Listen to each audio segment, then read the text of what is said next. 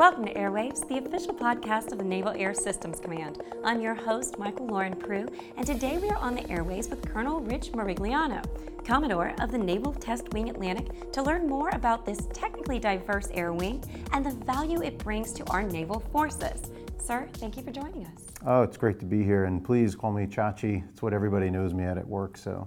Okay, Chachi, well then let's start with your background um, and the background of the Naval Test Wing Atlantic. Tell us about the mission and the makeup of the squadrons. Why would you say it's so diverse? Well, it's, it's a very unique uh, air wing. In the world of test and evaluation and developmental test, uh, we have two wings. There's actually a wing on the West Coast and on the East Coast. West Coast, very weapons oriented. That's the primary mission for the West Coast. Two squadrons there that do test and developmental work. On the East Coast is where we do the aircraft, part of the aircraft division weapon center. So we focus on the aircraft and we also house the schoolhouse. So very diverse in those squadrons and the schoolhouse. We've got our fourth squadron that's got the P-8, the P-3, E-2D. Uh, we have Strike, which got the F-18, F-35. Uh, the rotary wing tilt rotor squadron, so our V-22s, our H-60s, H-1s, pretty much all of the rotary wing aircraft reside in there. And then we also have the UAS squadron, UX-24, which does all of the unmanned systems, the smaller unmanned systems, I should say. Why is Naval Test Wing Atlantic such a valuable asset to our naval forces?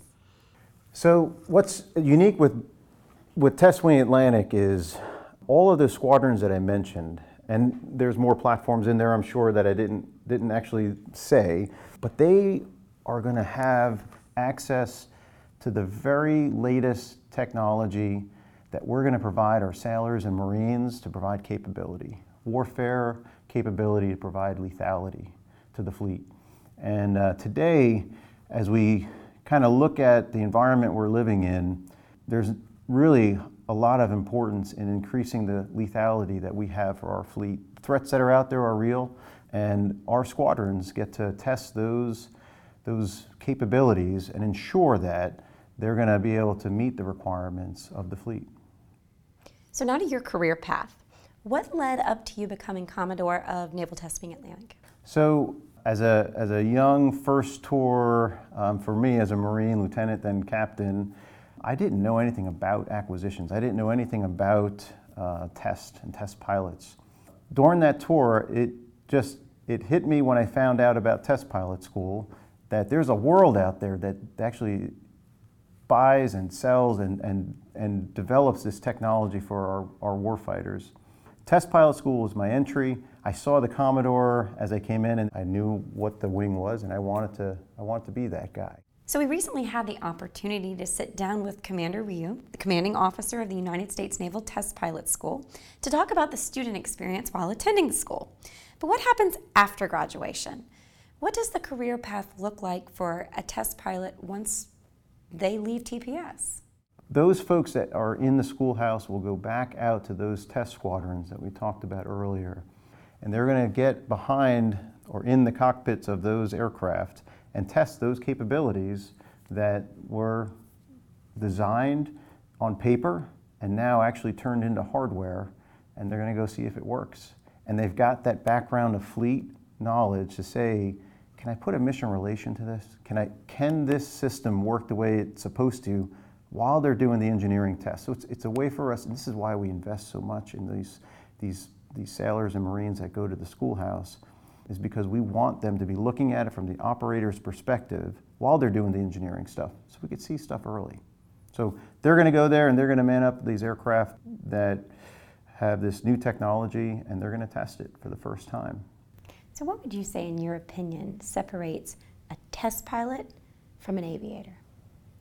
So, I think they're all we're all going to be aviators, and really, what we what we're trying to do is is get the the aviators that we talked about earlier that had a successful first tour that demonstrated that they're able to fly the aircraft, they had the leadership capability, um, decision making understand their mission, their platform, and we want to train them to speak engineering. It's kind of alluded to a little bit earlier. So Is there a difference? I think there, there isn't a difference. What we want is we want to take those aviators that, that come into test pilot school and we want to send them back to the fleet. So they could explain to that young lieutenant, captain, you know, that walks into his aircraft for the first time and sees this antiquated nav system in there and can say, this is why we have that right now, and this is what's coming, right? And so it's as those folks come in through the schoolhouse, go through the squadrons, get that experience, some will stay here in acquisitions, like myself, and others will go back to the fleet. And that's tremendously valuable for us because they'll command squadrons and they will be the mentors for those young folks that are just aspiring right now and like me didn't know anything. And i didn't have somebody who was a test pilot. I didn't know anybody that knew anything about acquisition i did all the research on my own at that time so the more we get those folks that can come through here learn the skill of what it is to be a tester whether you're an nfo or a pilot and go back to the fleet and just convey that to the young workforce that's out there and our sailors and marines that's a good point i'm sure sharing that experience is just invaluable. But what would you say is the greatest thing about being a test pilot? Boy, so many great moments. I, I will say the, the generic greatest thing about being a test pilot is the reward you get after you've successfully completed a test and you see that capability fielded and knowing that you contributed to that capability and that that lethality that is now in the fleet.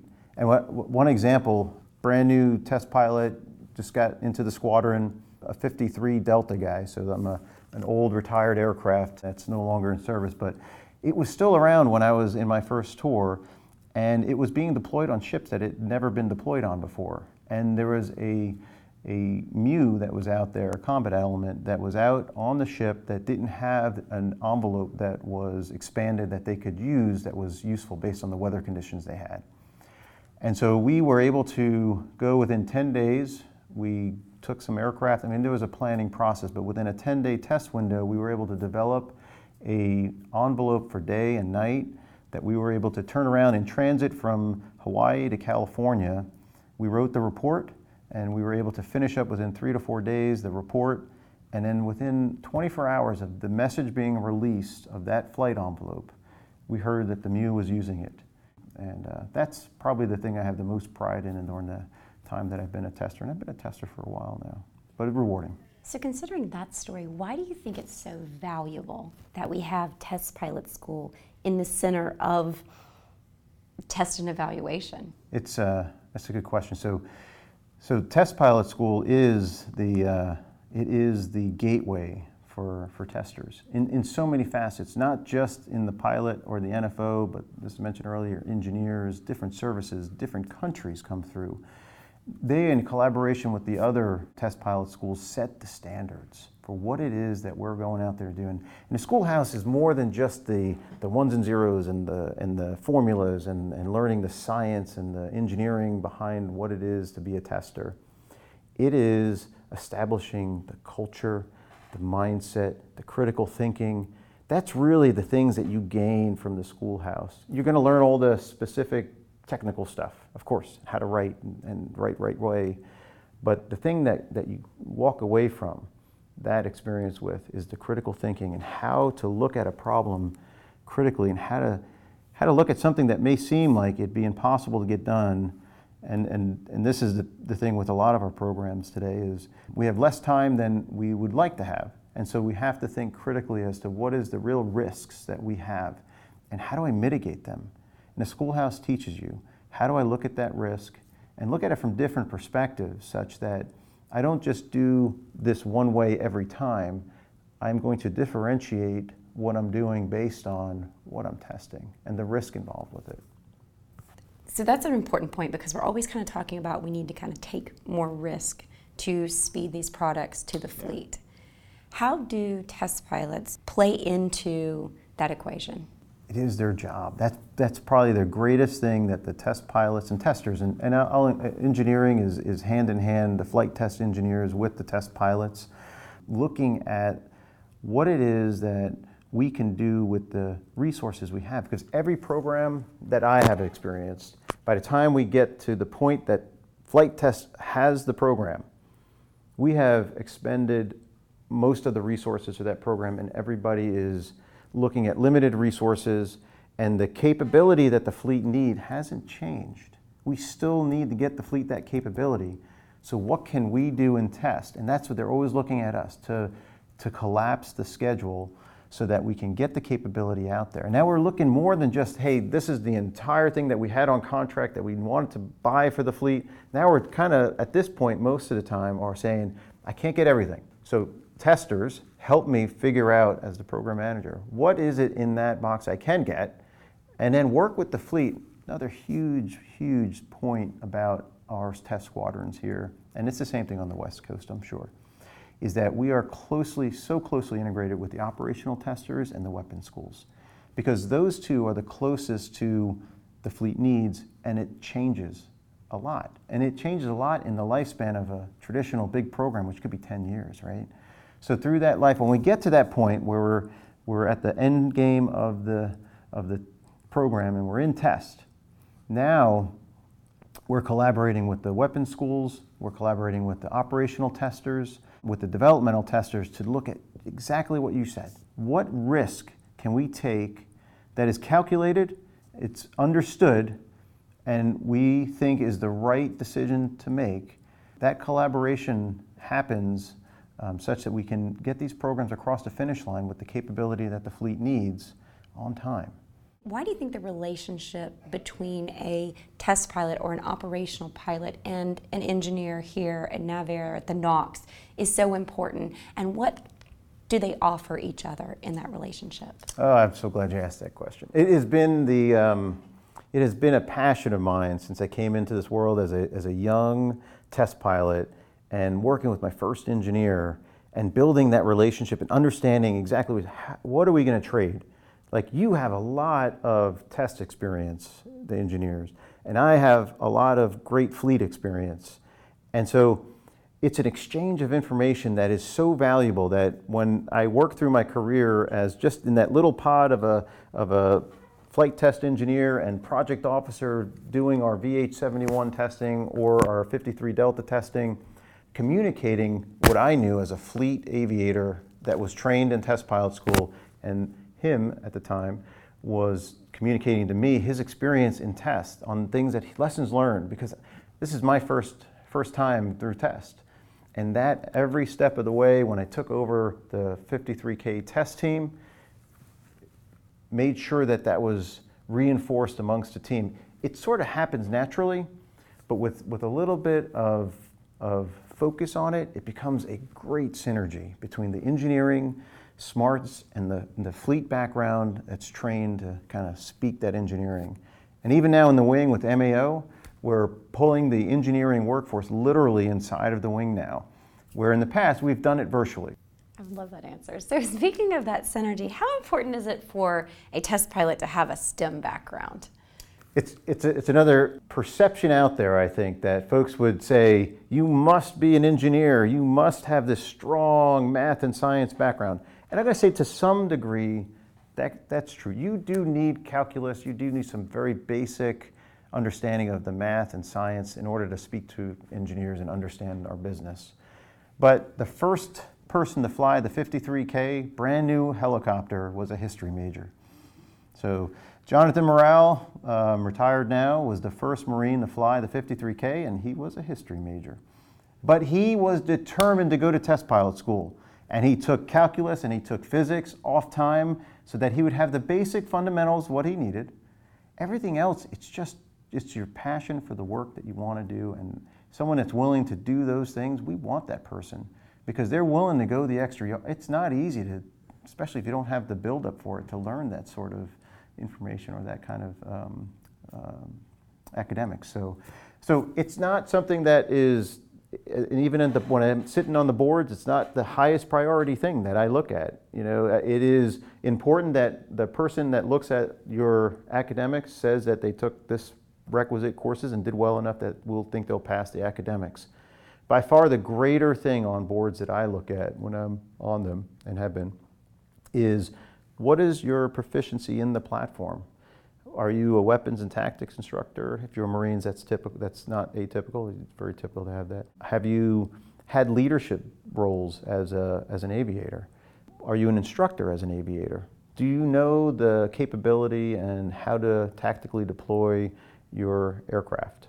And then performance. How well did you perform? Could be your day job. Whatever most naval aviators have some sort of day function job. How'd you do on that? Were, were you um, were you a, a assertive and, and forward moving person, or did you just kind of get by? Academics, it's probably the lower of the three big things, which is one, how tactically proficient are you in that platform? Then how did you perform in whatever it is that you were given as a task? And then it's the academics. You got to have the minimum required because otherwise we're just going to set you up for failure. But it is um, the other two that are the most important, and then you have to at least have the minimum stuff that they require. All right, so now I know that I still have a chance as a communication background. I'm just Absolutely. it's a lack of flying experience that might be a problem. All right, so what platforms currently have the greatest need for pilots? I just was on the, the last board, and I will tell you that the community that needs the most attention is our NFOs. So, our naval flight officers for all of the different platforms. We're just not seeing as many applicants as we'd like to. For the pilot side, it's pretty fairly uh, populated and it ebb and flows, but really, if I were to say there's one area I would love for folks to focus on, it's uh, our naval flight officers and getting them to the schoolhouse. That's, that's where I think our, our lowest point is right now. So it's obvious that you love what you do. I do. But why are you so proud to be the Commodore of the Naval Test Wing Atlantic? It is from that from the first time that I came here and I saw Captain Phelan in this position at various reviews, and I saw the ability of where he stood and what he could influence in his position. And today I am, I am in this position during a time of change. And that time of change is bringing the engineer formally into the wing. And there is such pride in knowing that from when I came in as a project officer and I was in this small group doing a single test with my project engineer to the various positions that I've had in my test career, for it to culminate here now with a true integration of what I had seen virtually done and tried to virtually do brings a tremendous amount of pride to me. Well, sir, I want to thank you for being here with us today and for sharing about the Naval Test Wing Atlantic and the value it brings to our naval forces. That's it for this edition of Airwaves. Thanks for listening.